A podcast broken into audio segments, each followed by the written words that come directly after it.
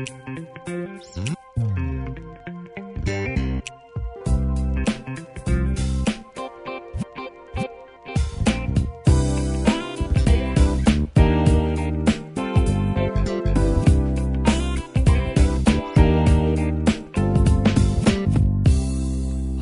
James Woodcott from jameswoodcott.co.uk, and here I have with me Paul Thurrott, who is here to tell us the benefits and indeed negatives that Microsoft's new operating system Windows Vista has.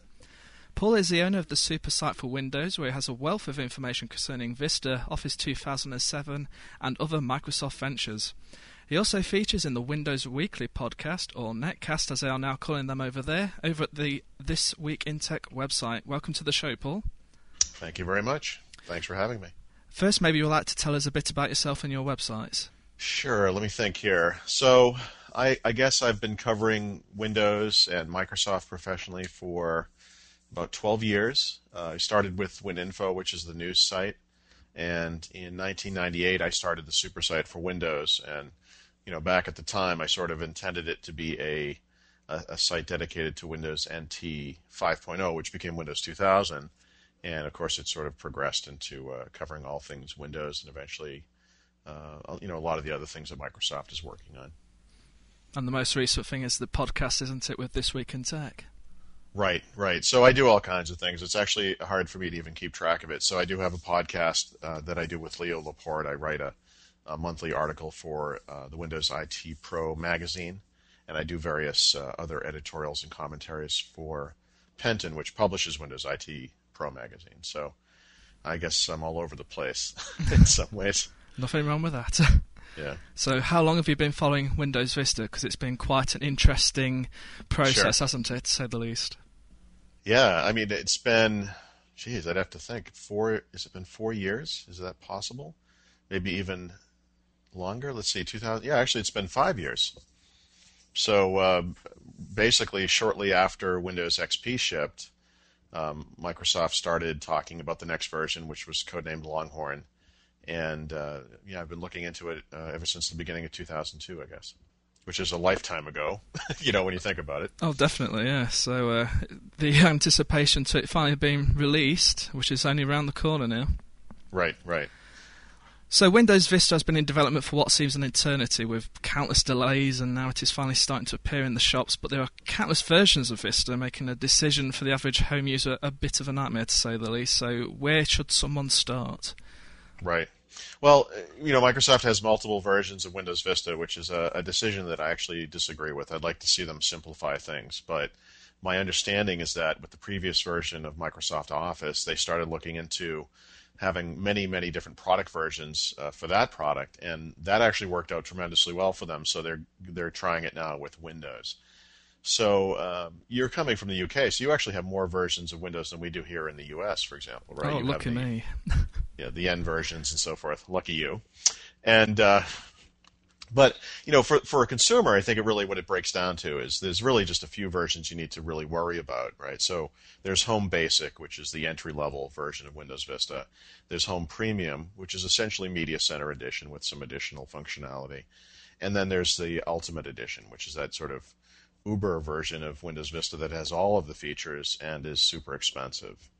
So I think for most people, it really boils down to those last two because Windows Vista Home Basic is so limited and doesn't include a lot of that nice, uh, you know, Aero eye candy and so forth that I think most people really uh, should not even consider that version. So I think it comes down to Home Premium and Ultimate for most individuals. And at that point, you can basically just compare the features and, and decide whether you can live without anything that's specific to Ultimate Edition or whether the cost uh, difference is just too much to justify moving to uh, to Ultimate Edition.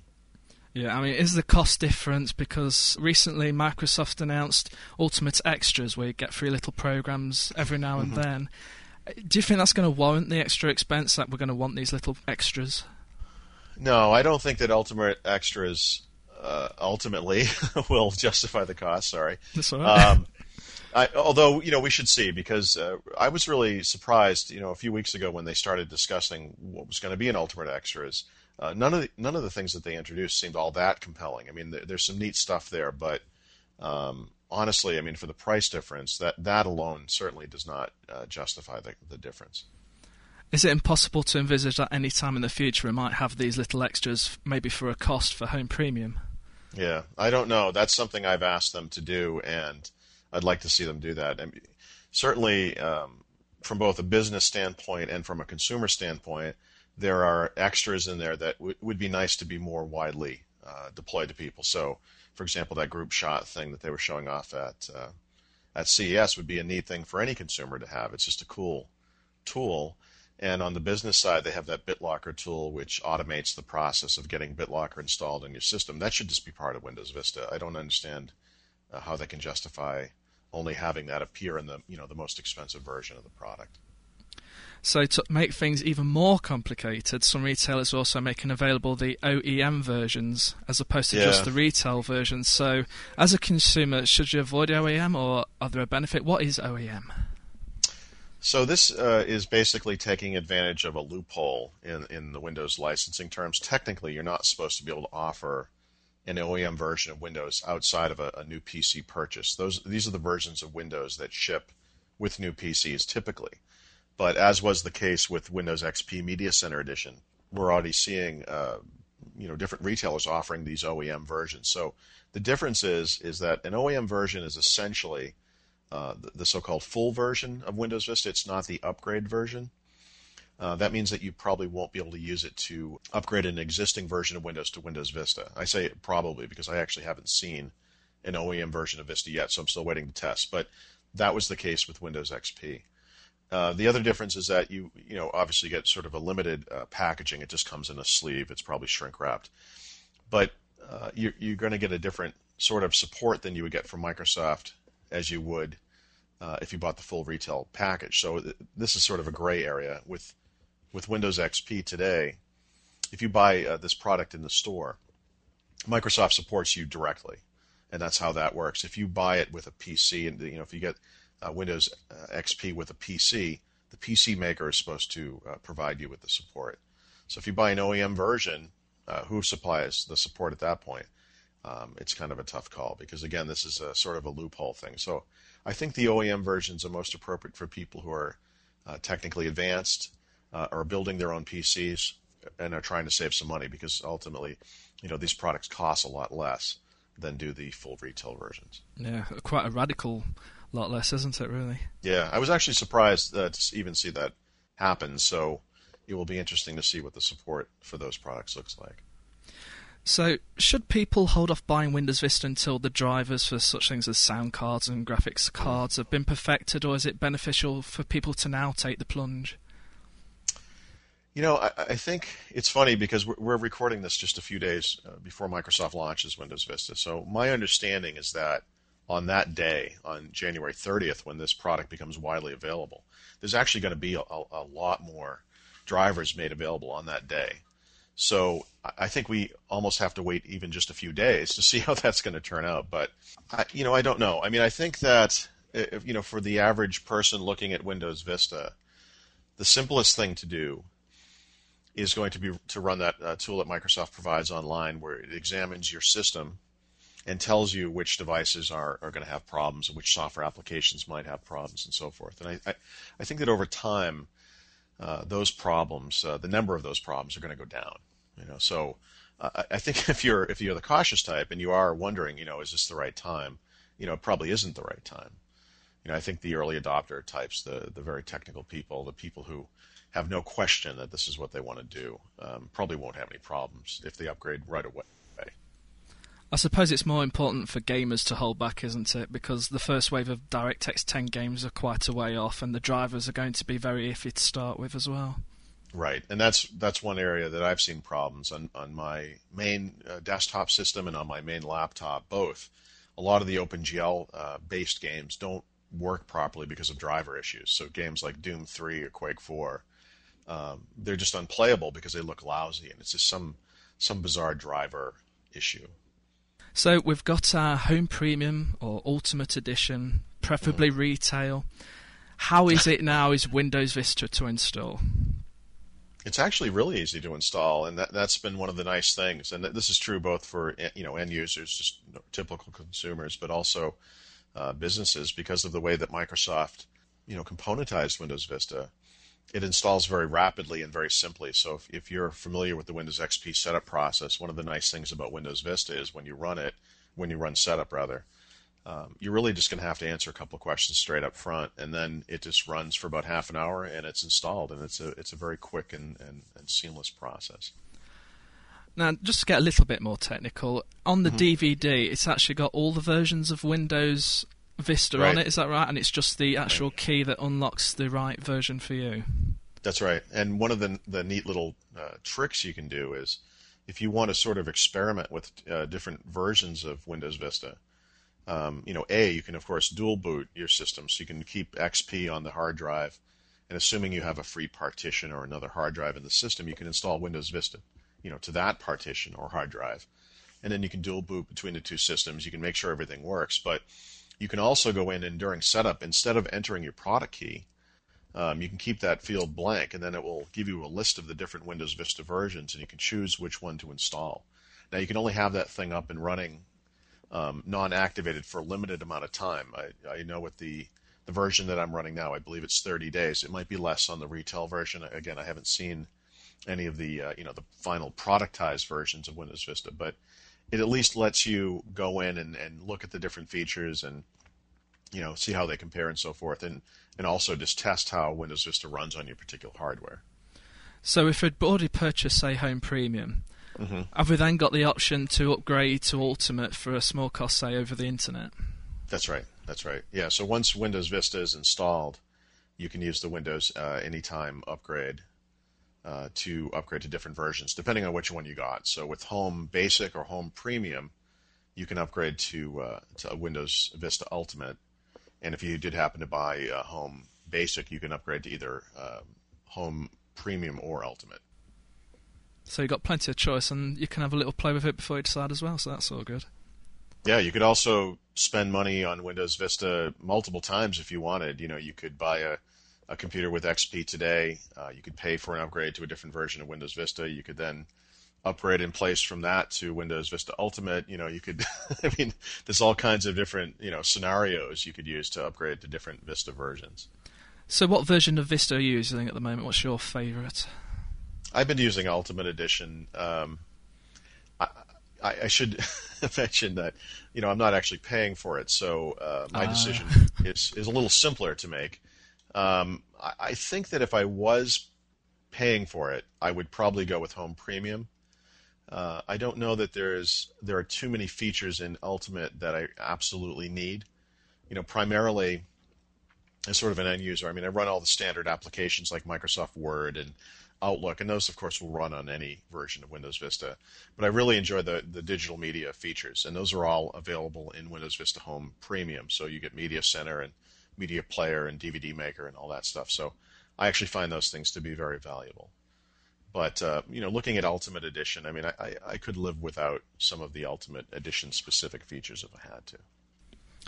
So the new Windows interface itself is quite a bit different to that of what we had in Windows XP, such as the newly designed Start menu, the Aero glass effects, and the way you navigate for files. How do you rate this new design overall? Well, you know, aesthetically speaking, I, I think they have reached a maybe an even pairing with Mac OS 10. You know, in the sense that they've got all the visual effects, they've got um, you know an interface that is actually using the underlying graphics hardware to generate the display, which is you know less buggy and, and offers better performance and so forth.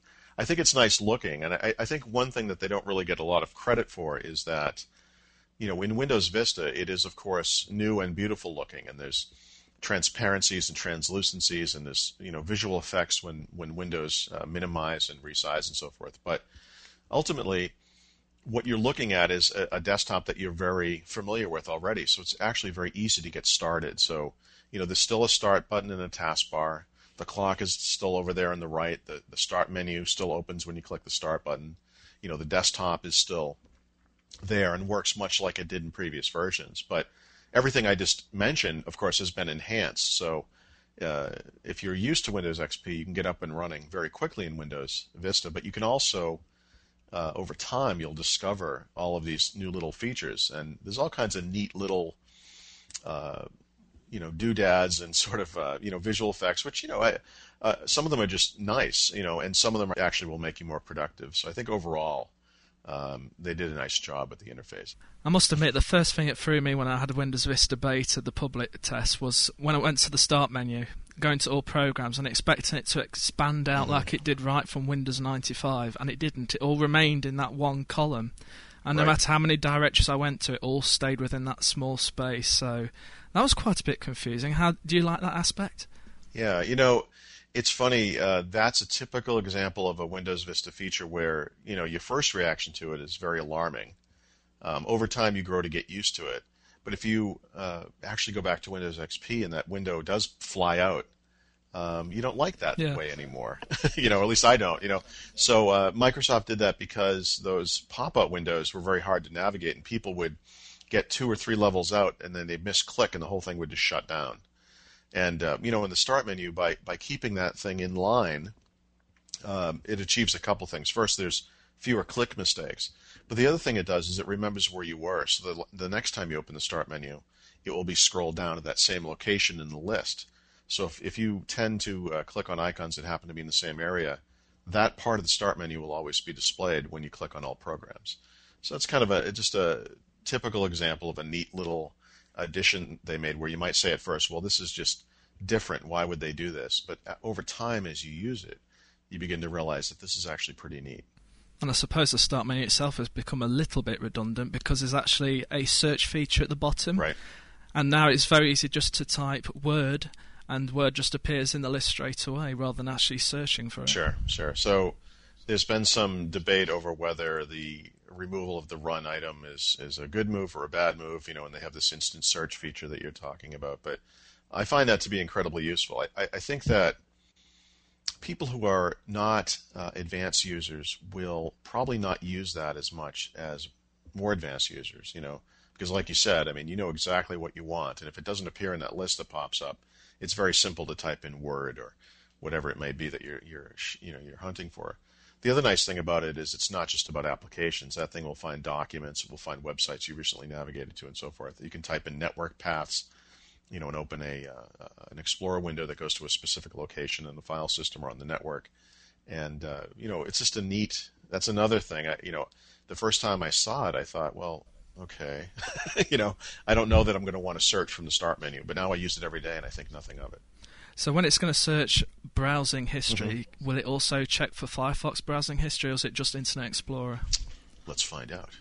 so, um, you know, it's funny. I have Firefox set as my default browser, and it actually only does search for Internet Explorer on my system. Yeah, it's bringing up an Internet Explorer window. So my guess is that that is something that Firefox can plug into, but is not doing yet.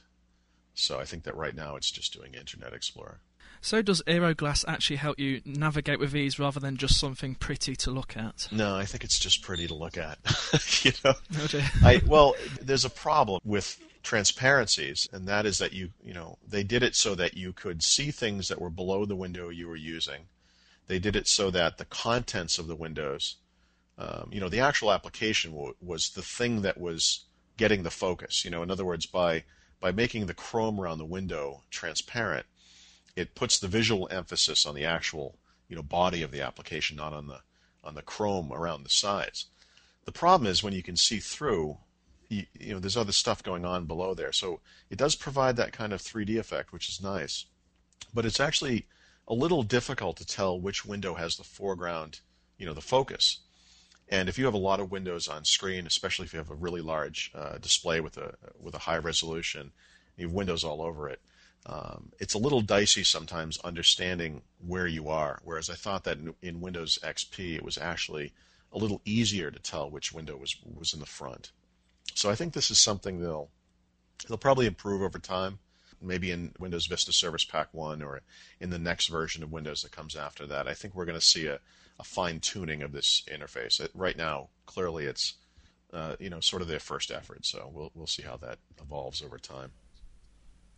Now, I'm a person who never uses the word cool, but when I tried Flip 3D for the mm-hmm. first time, I could only drop my jaw in disbelief and thinking, wow, this is really cool. Right. So, did you have that reaction, or is it just me? Am I alone? no, it's it's awesome. I My only concern about it is that I can't make that the default task switcher. I'd, I'd like that to be Alt Tab, right?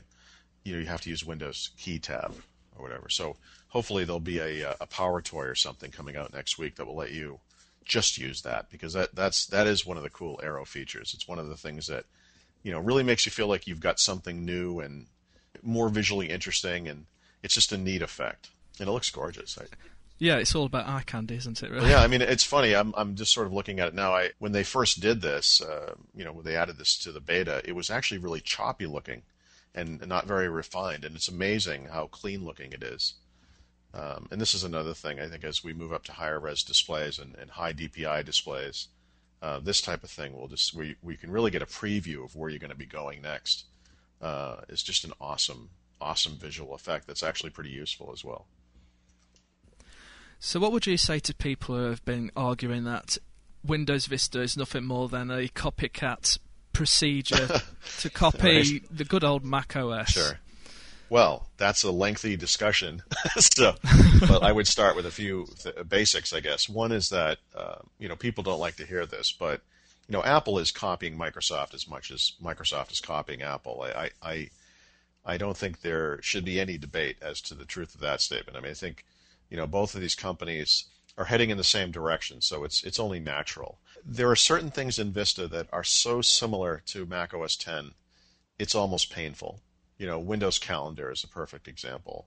Now, Microsoft told me when I uh, mentioned that that you know there are only so many ways of doing a calendar application, so you know maybe it shouldn't be surprising that one calendar looks like another, and you know fair enough, okay.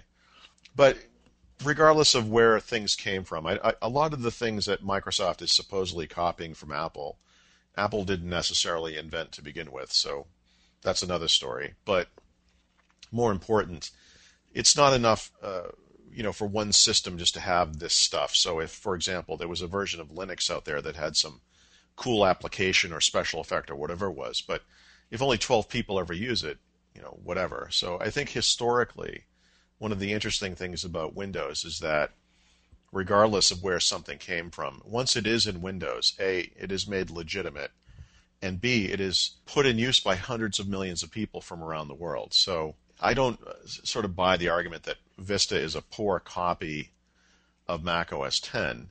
I, think I might say it's an excellent copy of Mac OS 10, perhaps one that I find to be more usable because it runs all those Windows applications that everybody wants to run. It runs all the games. It works with every bit of hardware uh, that you can buy in any sort of electronics store or whatever. So uh, certainly there are similarities between the two. I, I think the copying goes goes both ways, but uh, I also think it's high time that Microsoft did something that was a little bold, maybe a little dangerous, and I think that's nice because they've always kind of gone the safe route, and that's the problem with the PC market. You know, Apple controls the Mac market. They know what the hardware is. There's only a, a limited range of machines. They know exactly what these things can do. And on the Windows side, there are millions of permutations of PCs, and they have much uh, more stringent backwards compatibility issues, especially because of all the corporations that want, you know run Windows. So um, I think that Windows Vista strikes a nice balance there. You just mentioned Vista as a gaming platform. Mm-hmm. It does seem to be that Microsoft are really pushing this angle, especially with the success of the Xbox 360 console. Right. So, what do you think we can expect in Vista that's really going to excite PC gamers where XP didn't quite? Right. Well, you know, it's funny. Uh, more people play games on Windows than every video game platform combined, and it's it's nice to see Microsoft finally almost wake up to that. You know, they've they've been producing games for a while, but why shouldn't Windows be a first class gaming experience? So what they've done in Windows Vista is they've created something called the Games Explorer, and this is just a front end uh, to all of the games that are installed on your system, be them games that uh, you know Microsoft installed as part of Windows Vista or games that you installed yourself. Um, but I think that the big innovation, uh, if I can call it that, with Windows Vista with regards to gaming is not so much what's in the box in Windows Vista, but what Microsoft is doing uh, with regards to developers and hardware makers, where they're basically creating standards for both you know the games that you'll install on Windows and also the hardware that will work with Windows. So they have this new games for Windows initiative uh, where people can get this logo and put it on their games. And what you'll know when you buy the game is that a it will offer an extremely easy setup. You you literally just there'll be an easy option. You click on setup. You don't have to go through any options. It will just do everything. It will auto configure to your system and so forth. It will integrate into Games Explorer, um, which gives you integration with you know things like parental controls and also that Windows Experience Index, which is the performance rating for your PC. And it will use this index to help uh, tailor the game to your specific uh, computer's capabilities and so forth. And uh, likewise on the hardware side. So that's actually measuring how fast your CPU is, how fast your graphics card is, right. your hard mm-hmm. drive, mm-hmm. your memory speed. Right. So it can have, you, you get a score, and and these games can evaluate that score and look at the particular parts of the score and say, well, we know that your you know graphics aren't necessarily uh, really high end, so we're going to tone down the graphical effects so that this game runs acceptably on your PC. You can change these things, of course, but the idea is to make uh, game installs as simple as possible, uh, which makes them more approachable uh, to average users. You know, technical, real hardcore gamers. You know, people, you know, build their own PCs and put in super high-end components and so forth. Aren't really going to care about that stuff. But in an effort to basically make gaming more of a mainstream uh, thing that people can do, this will actually just it just makes games more approachable and easier to use. So you're not expecting leaderboards like we see with programs like 3D Mark appearing, just for the Windows index. Yeah, yeah, exactly. I mean, it's funny because uh, a lot of hardware makers will no doubt be touting the fact that you know this particular graphics card will give you a 5.9 or something. I'm sure they'll be uh, selling things in that way because um, there will be a contingency of, of people that will want to get the highest possible score. So they're going to, you know, they'll bump up the RAM. They'll make sure the hard drive is this crazy fast SATA drive. They'll, you know, get the highest end DirectX 10 video card they can get and so forth. So. So Windows Vista, not so much as a gaming platform, but as a working platform for the home user. Does it require a fairly powerful PC, or have you been quite surprised how well it runs? No, I've actually been really surprised. In fact, when I wrote my review of Windows Vista, of the several machines that I tested it on, only two of them uh, did not get that Aero interface, you know, the high end translucent uh, interface with all of those special effects. Since that time, uh, the graphical drivers for one of those machines were upgraded, and now that machine does get Aero, and the only one that doesn't is a a first generation tablet PC, which I basically just keep around for you know compatibility testing. So I, I think that um, people are going to be surprised. There's been a lot uh, printed online, especially about you know you're going to need a new PC, and uh, and I don't think that's necessarily true. If, if anything, people are will probably need more RAM. I'd say that's number one. I, the difference in the RAM you know requirements and recommendations compared to Windows XP are actually pretty high. I think, and, and RAM is inexpensive. I don't think that's a a big thing to ask of people if you know to bump up their system from 512 meg to a gig or more. I think would be adequate. Um, the other thing possibly might be the the video card, but again, you don't have to spend several hundred dollars in the United States, uh, you know, to buy a high-end video card. You can really buy an inexpensive, modern video card uh, in order to get those Aero graphics. So, I don't think that these things are prohibitively expensive. So, what about older software that we've probably used on Windows XP, maybe even Windows 98, and mm-hmm. God dare I say, Millennium? really didn't like that operating system, but we'll move on from right. there. So, what is the compatibility like? What sorts of programs have you been putting onto Vista to see what works? Right. So, I've been running a, a wide range of applications, and I, I try to pour uh, as many of the applications that I actually use on as many systems as I can. And what I've found is that Windows Vista software compatibility is actually excellent, assuming that you're running the 32 bit version of whatever version of Vista you're running. 64-bit, um, uh, there are some issues, and, and, some of them are just related to it being 64-bit, and, and these go back to the 64-bit version of XP. These these were problems there as well. So, for example, anything that adds entry points into the shell, like um, zip utilities, are kind of the classic example. Um, won't run correctly on 64-bit versions of Windows Vista until they've been rewritten. So if you buy a program like WinZip, I don't know if this has been updated yet, but during the beta at least, um, WinZip uh, could install on a 64-bit version, but you wouldn't get those shell extensions. So you couldn't right-click on a file and say, you know, add to zip file. That's that's the type of thing that doesn't work in 64-bit.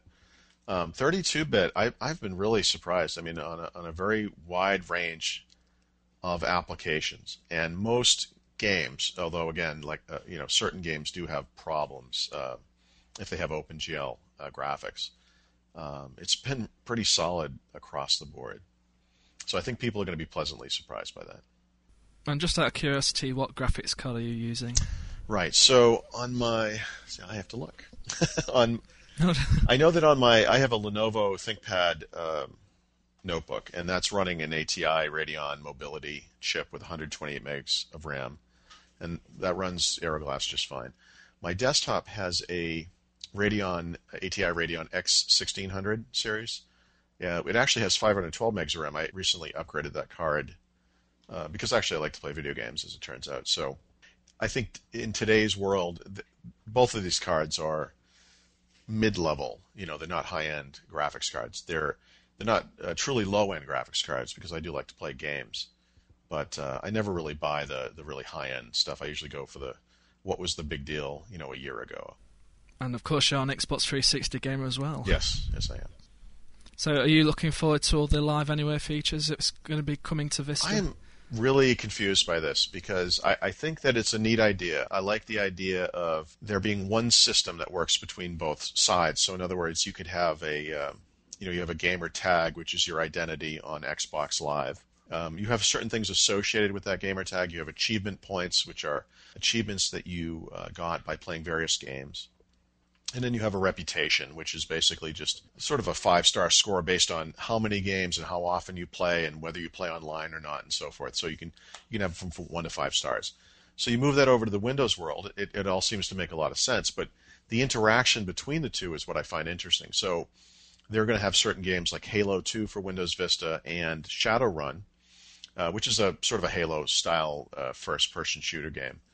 Um, you're going to be able to play these on Windows Vista or on the Xbox and play against people online who might be on either system. And if you're into games at all, you know that you know PC-based gaming, you have a mouse and a keyboard. It's very precise. It's a different style of gaming. Whereas when you're on the uh, console, you have a an analog hand controller. So if you're playing a first-person shooter or any other game where you really need precise, you know, targeting or movement, it's a little more difficult on those systems. So these games are going to have to be programmed in such a way that the people on the PC don't have an unfair advantage, which they would normally, I think. Um, so I'm, I'm, curious to see how that goes. I, have I've not seen Halo on the uh, on Windows Vista yet, although I'm I'm guessing it will be out in the next few days. Uh, I have played Shadowrun on the Xbox, but that just makes me wonder even more how they're going to pull this off. So I think we're going to have to wait and see. But I think that's an excellent idea. I mean, overall, you know, putting those things together is just a great idea because ultimately, you just pay you're playing games and it shouldn't matter which platform you're on. And I suppose it's excellent news for the Xbox 360 because, like you were saying earlier, there's so many PC gamers out there as well. Right. Exactly. Well, that's the big thing. You know, you get a, you know, Christmas came and we had a couple of new games, and you go online and there's no one there because the game is so new and there's so few people. You know, the Xbox 360 has sold pretty well, but you know, 10 million units compared to several hundred million copies of Windows XP uh, these are two completely different markets, and even though only a percentage of those people are playing games, if you ever get online with a game like uh, you know Call of Duty 2 on the PC, I mean, thousands of games at any time of the day available. You go onto the Xbox, they're there, but it's a little more difficult finding a game that you might want to jump into.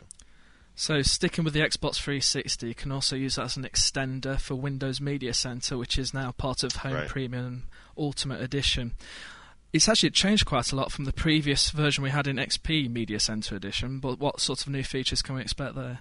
Right. So uh, you know, it, it's funny. This is a uh, a feature that I've I've had sort of a contentious relationship with, but uh, I'm a huge Media Center fan. I, I, have been since the day I first saw it. Um, this is the interface that my family uses for TV. So as my kids have grown up, uh, they're not grown up, but I mean they're you know as they've gotten older. Um, this is for them, Media Center is TV, and what that means is they have shows that record every day while they're at school. Uh, they they don't really n- understand the notion of live TV per se. They don't really care what's on right now. What they care about is that they have the children's shows that they like available to them in, in a little library, and they can choose which show to watch, and they can pause it. You know, they can uh, go get something to eat or run to the bathroom, whatever, come back and, and watch the show again. They can rewind it and so forth. So this this to them is TV. Now in Windows Vista, They've made it more available, so you can, uh, for the first time, you'll be able to go into a store buy a version of Windows that has, you know, Media Center included, which is great. Um, they've changed the UI a little bit, but it's not completely changed. So it's sort of like Office 2007 in that they changed some of it dramatically and some of it not at all.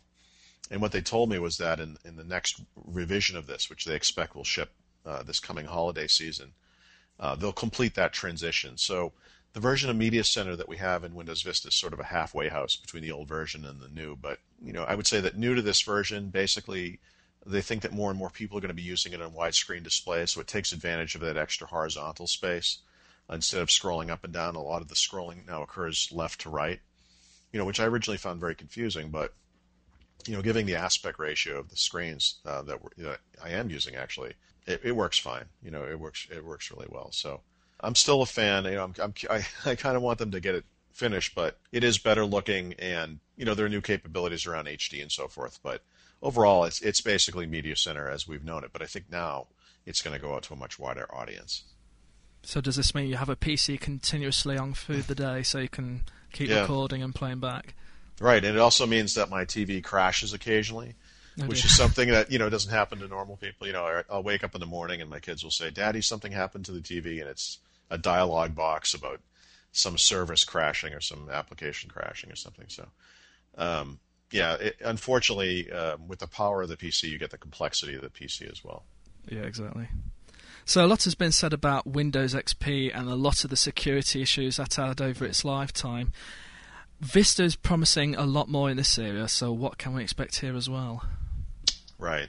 Well, you know, it's funny. I, I'm I'm interested to see how this goes because I think that the day and the first week that Windows Vista are available next week are going to be very interesting, and of course, the first year is something we're going to look at from a security perspective to see what sorts of uh, exploits and, and vulnerabilities uh, you know pop up. I mean, I, I, have this sort of queasy feeling that uh, people are waiting for Vista to be released to the public so they can unleash these electronic attacks and, and see what happens. But as far as what they've done in Windows Vista, uh, I have no doubt that Windows Vista is vastly more secure than Windows XP. I mean, they've done a tremendous job adding uh, security features, both uh, you know really low into the system, and then um, also from the user standpoint, where there are there are actually uh, security features that will you know that end users will bump into on a regular basis that uh, sometimes will be annoying, but at the very least will uh, will give you the feeling that there's some security work going on there, which I, I think you know people didn't really get that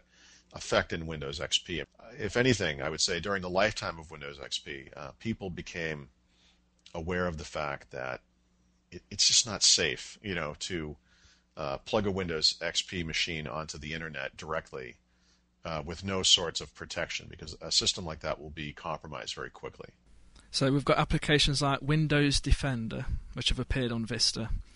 So you're right. So Windows Defender is the uh, anti-spyware application, you know, anti-malware. It's uh, there's no actual uh, antivirus software built into Windows Vista, so I'd say that's the one big area where uh, people are going to want to download or purchase something. Interestingly, I, during the course of uh, beta testing Windows Vista, I became aware of a free antivirus solution called AVG uh, Free Edition, which is actually excellent and, and very low impact. It works great in Windows Vista. So that's the sort of missing piece of the puzzle. But I think the big thing that people are going to run it, well, there are a few big things I would say. One is that Internet Explorer is uh, vastly more secure in Windows Vista than it is in Windows XP. So that's one thing. You'll be seeing differences there, no doubt, because it won't uh, allow you in some cases to download or run applications off the internet, or it will at least try to protect you in more stringent ways than was possible under XP.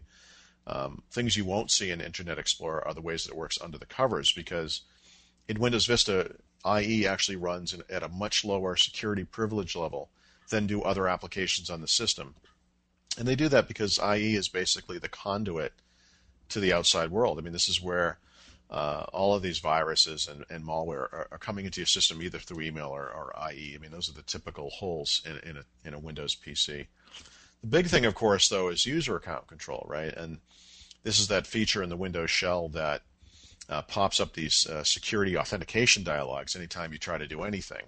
Th- this is a type of security that Mac OS X and Linux have had for years. I'm glad that they're adding it to Windows, but the problem is all the people that use Windows are not used to having to deal with this kind of security. And I think a lot of people are going to find it very annoying. And unfortunately, Microsoft makes it pretty easy to turn this feature off.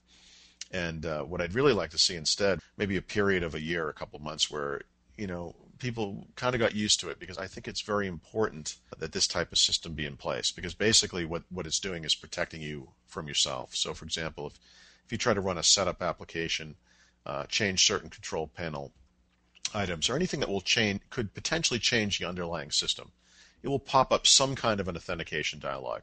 And that dialog will, you know, is different in different situations, and it's also different depending on how you're logged onto the system. So administrators and standard users are going to see different types of dialogues. But the effect is the same. It's, it's basically a, a, sort of a jarring visual change. You, you can't actually do anything else until you've dealt with the dialogue. It's basically, at its heart, just a way of saying, are you sure? You know, and it's that thing you don't get in Windows XP where, you know, you can do anything you want and there's no check at all and you just can run rampant over the system. And other operating systems, um, people have learned not to run as administrator. People have learned that they run under reduced security privileges and so forth. And this is just a concept that Windows users are not familiar with. So it's going to be a little painful, but I think in the long run, it's it's a it's a good thing. So, as you were saying, the new Internet Explorer certainly has come a long way in what seems an effort by Microsoft mm-hmm. to maybe catch up with rivals like Mozilla Firefox. So, has it done right. enough to catch up with Firefox, which has got a quite a loyal following now? Yeah, I think so. I mean, you know, this it's funny. Um, uh, functionally, I think that Internet Explorer is very close to Firefox. There are a couple things that Firefox has that I still think are uh, superior or just you know plain missing in IE. But Microsoft has one thing that, that Mozilla does not, and that's Windows Update. So I, I, think through sheer force of will, by by pushing IE7 through Windows Update, and also by just including it with Windows Vista, you know, the majority of Windows users are going to continue to use Internet Explorer. So the good news is, at least this version is a lot more secure. From a functional standpoint, it's not the joke that it was in IE6, where that thing just stood still for years and years, and Firefox was able to very rapidly, you know, add features and, and ship new versions. But I think we're now at the point where the two browsers, from a functional standpoint, are very close. You know, Firefox still has certain uh, advantages. I think I, it will always have the advantage of not being from Microsoft. It will probably always be better with web standards. You know, whether it's more secure or not, I think uh, that we're going to need more time on that one.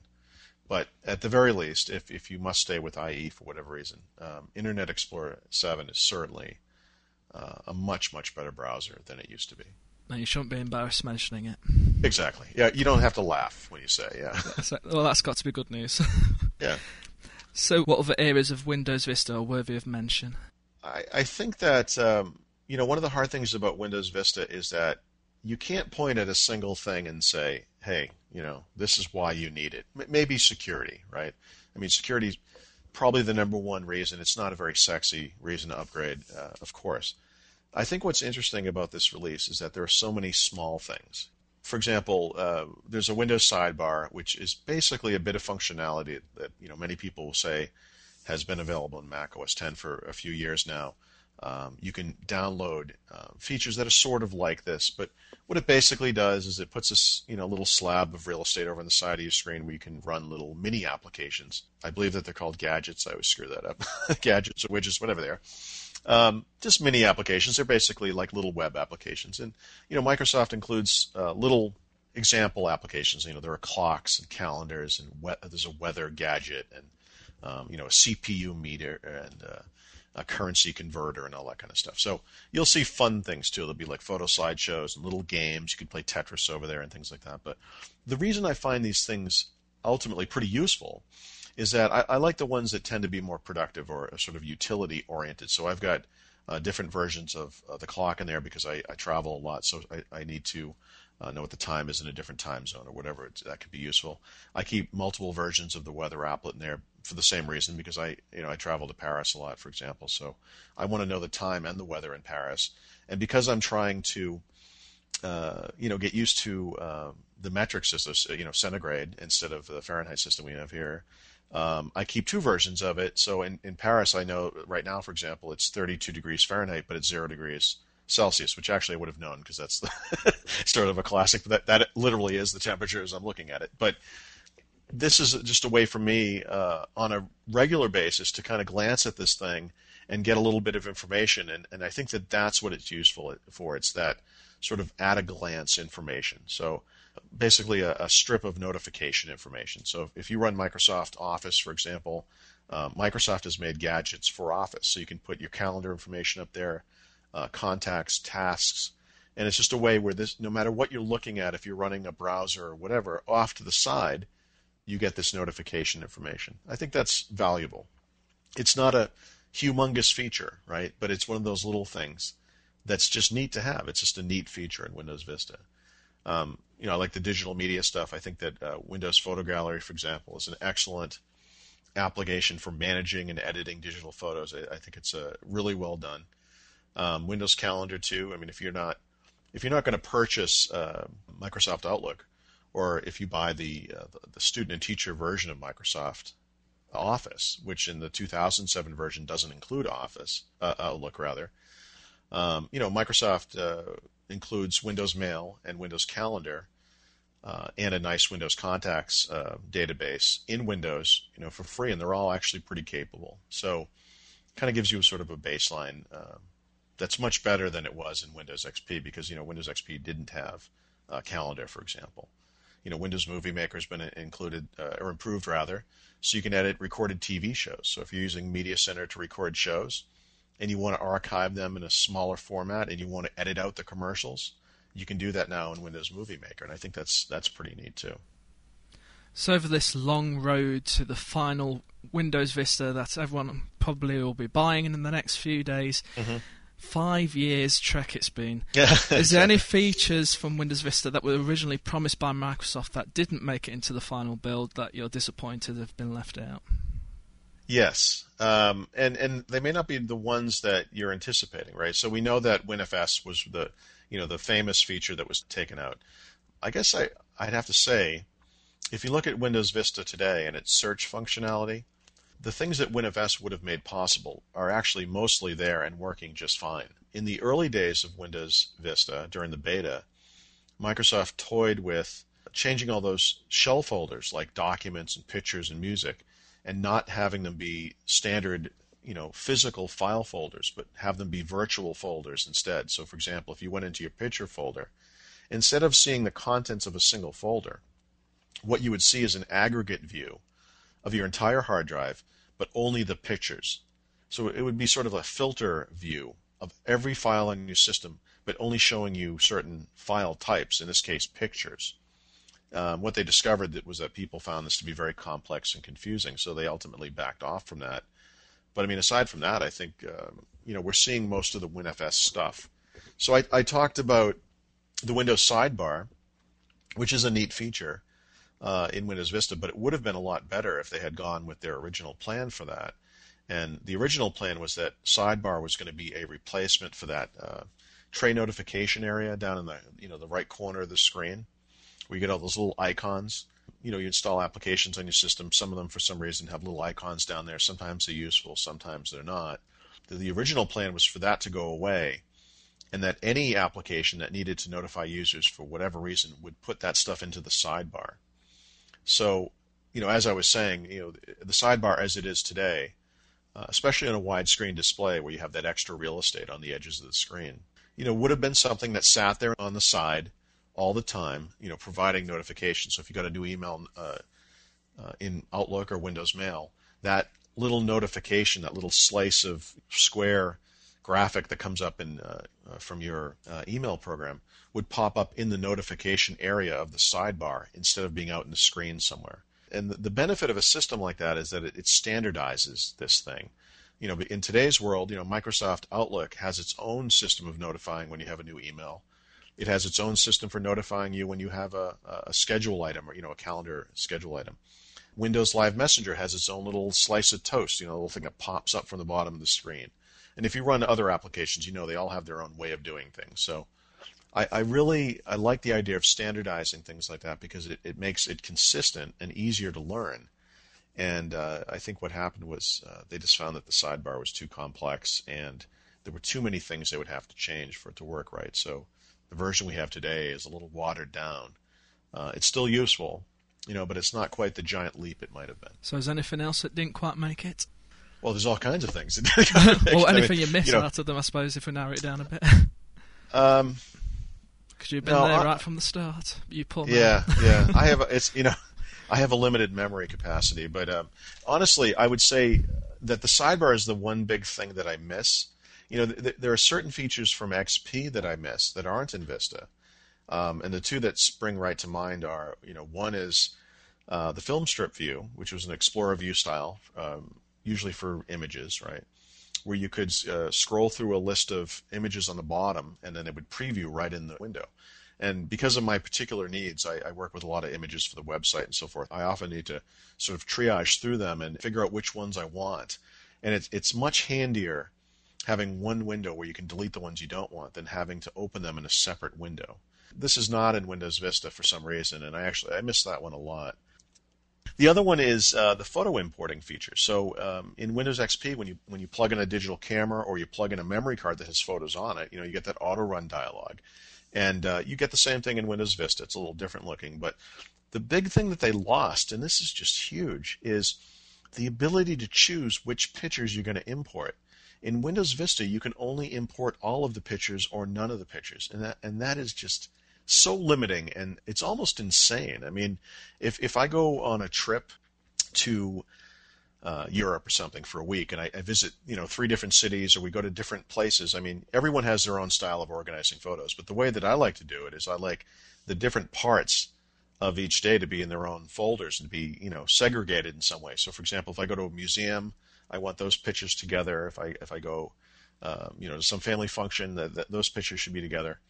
In Windows Vista, you can only import these things all in one lump. In Windows XP, you could go in and say, okay, I want to import just the first seven pictures, and I want them to be called this.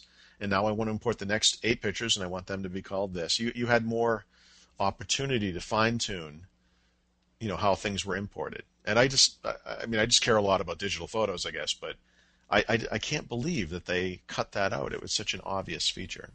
It just it seems bizarre that they don't have that. So, on the finally, there's two new terms used in Vista, like Ready Boost and Ready Drive. Now, what on Mm-hmm. Right. earth is Ready Boost and Ready Drive? Okay. so, uh, Ready Boost is uh, a system whereby you can plug in one of those USB, you know, memory fobs, like a memory key or whatever, and it, assuming it meets certain performance characteristics, which is basically almost any USB memory key that you'd buy today, um, you can use it as uh, auxiliary RAM, you know, sort of a cache of sorts. So it will increase the performance of the computer. Um, I haven't done any actual tests in the sense that I can't give you figures and facts and so forth, but on the, the Lenovo laptop that I use regularly, it has one gigabyte of RAM. And actually, I have to say, once I load up Outlook and Firefox and Word, and you know maybe the uh, web editor that I use, it really kind of bogs down under Windows Vista. But if I uh, I have a two gigabyte you know titanium memory key, Cruzer memory key from SanDisk. When I use this as a, a it's almost a complete two gigabytes worth of you know cache memory. Um, the performance boost is actually quite noticeable, and it's the type of thing you have to uh, you have to experience it over time. I mean, the first time you plug it in, it's not really going to do anything right away. But what it does over time is analyze how you're using the computer, what applications are being loaded into RAM, and so forth. And it basically acts as a cache so that those things are all readily available. So the next time you run Photoshop or the next time you run Microsoft Outlook or whatever it is that you're running usually, those things will actually start up much more quickly than they would if you didn't have this thing uh, plugged in. So that that's kind of a neat idea.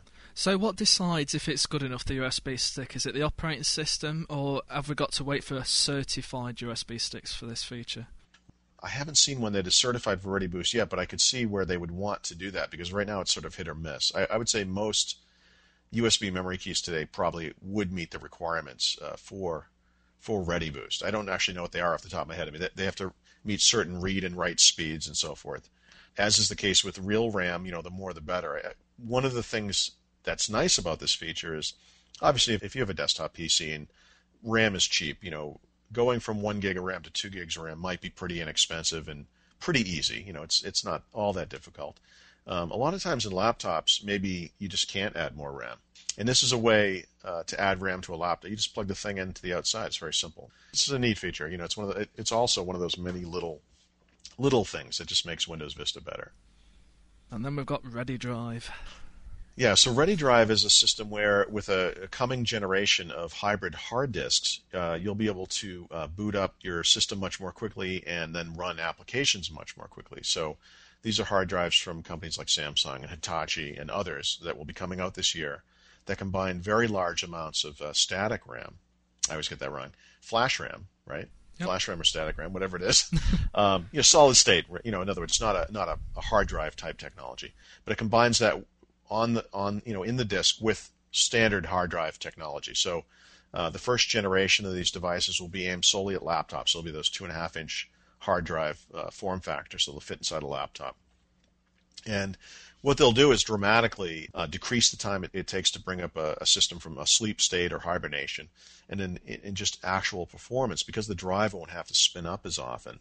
It will also decrease the time it takes to load applications and so forth. So like Ready Boost, Ready Drive uh, at its heart is essentially a performance enhancement. You know, Windows Vista works great on standard ATA and, and SATA type hard drives, but with these upcoming hybrid hard drives, you should you know see much much better performance. So one last thing for you then, and I'll mm-hmm. let you go, Paul. Okay. Windows Vista, are you going to stick with it, or are you going to hop back to Windows XP at any point? Oh no, I'm done. I'm I can't go back. In fact, I have a a single system in my office uh, that's running Windows XP, and I, I, don't actually use it for anything um, other than my son uses it to play games. And I have to say, I, I, find it somewhat painful to use Windows XP at this point. And uh, there's a lot of reasons for that. You know, one of them is the the start menu stuff we were talking about, where you you know you hit the start button and I want to type the name of something because I want to just go to it. And you know, in XP you have to sort of laboriously navigate through the start menu to go find that thing, and I, I just it just drives me crazy. You know the, the the visuals and stuff. You know that that's all very nice. I it, it doesn't really you know I, whatever. You know I, it, it's not it's not horrible not having that stuff, but you know the sidebar is one of those things I've actually really grown to enjoy having. I mean obviously I could run a system without sidebar and uh, life would go on. That would be fine, but I find myself missing Windows Vista when I'm not using it.